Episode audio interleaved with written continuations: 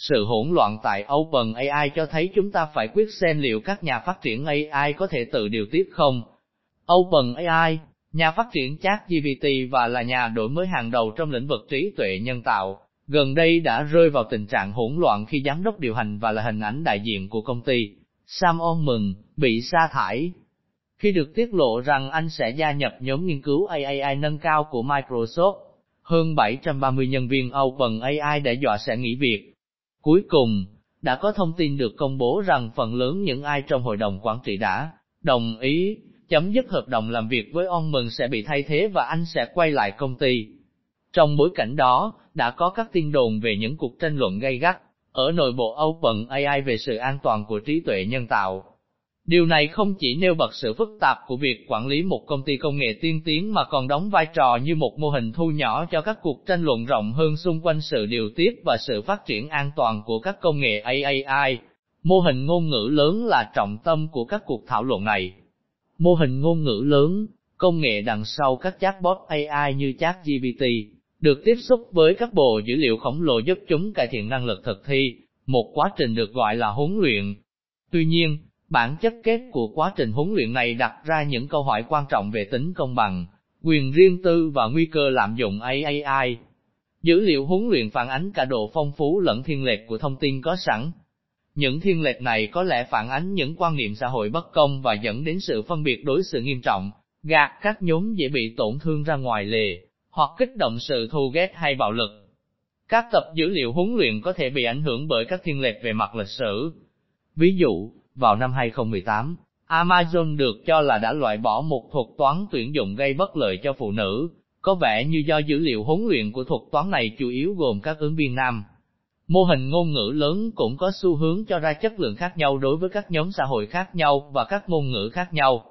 Có nhiều dữ liệu huấn luyện bằng tiếng Anh hơn so với các ngôn ngữ khác, vì vậy mô hình ngôn ngữ lớn thông thạo tiếng Anh hơn, liệu các công ty có đáng tin không? Mô hình ngôn ngữ lớn cũng có nguy cơ vi phạm quyền riêng tư vì các mô hình này đang hấp thụ một lượng thông tin khổng lồ và sau đó tái cấu trúc chúng.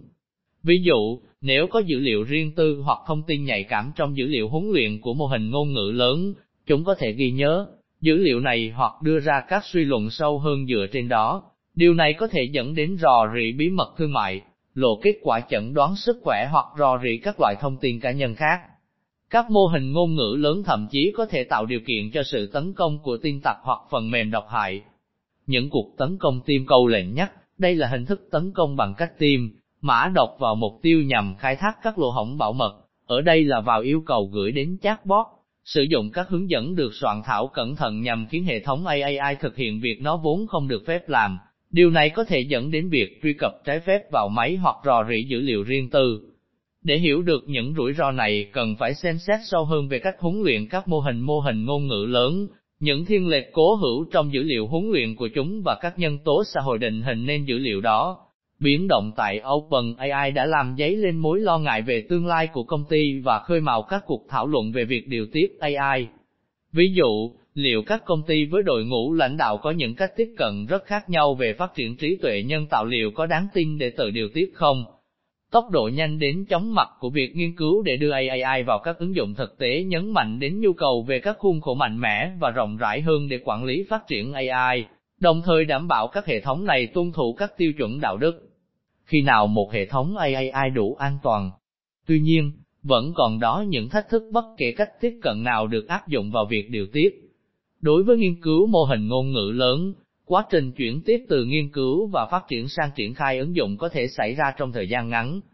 Điều này khiến các cơ quan quản lý bên thứ ba càng khó dự đoán và giảm thiểu các rủi ro một cách hiệu quả.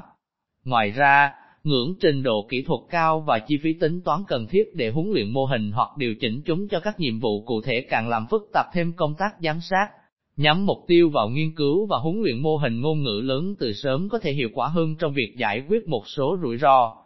Việc này sẽ giúp giải quyết một số tác hại bắt nguồn từ dữ liệu huấn luyện. Nhưng điều quan trọng là phải thiết lập các tiêu chuẩn, chẳng hạn, khi nào một hệ thống AI được coi là đủ an toàn. Tiêu chuẩn chất lượng đủ an toàn, có thể phụ thuộc vào lĩnh vực đang sử dụng AI, với các yêu cầu khắc khe hơn trong các lĩnh vực có rủi ro cao như những thuật toán cho hệ thống tư pháp hình sự hoặc tuyển dụng. Khi các công nghệ AI, đặc biệt là mô hình ngôn ngữ lớn, được tích hợp ngày càng nhiều vào các khía cạnh khác nhau của xã hội, thì nhu cầu giải quyết các rủi ro và thiên lệch tiềm ẩn của chúng càng tăng cao. Điều này liên quan đến một chiến lược đa diện bao gồm tăng cường tính đa dạng và công bằng của dữ liệu huấn luyện, thực hiện các biện pháp bảo vệ quyền riêng tư hiệu quả và đảm bảo việc sử dụng công nghệ một cách có trách nhiệm và đạo đức trên các lĩnh vực khác nhau của xã hội. Các bước tiếp theo trong hành trình này có thể sẽ liên quan đến sự hợp tác giữa các nhà phát triển AI, các cơ quan quản lý và một nhóm mẫu đa dạng của công chúng để thiết lập các tiêu chuẩn và khuôn khổ. Tình hình tại OpenAI, mặc dù đầy thách thức và không hoàn toàn mang tính xây dựng cho cả ngành nói chung, vẫn là cơ hội để ngành nghiên cứu trí tuệ nhân tạo nghiêm túc tự nhìn nhận lại và đổi mới theo những cách ưu tiên cho giá trị con người và phúc lợi xã hội.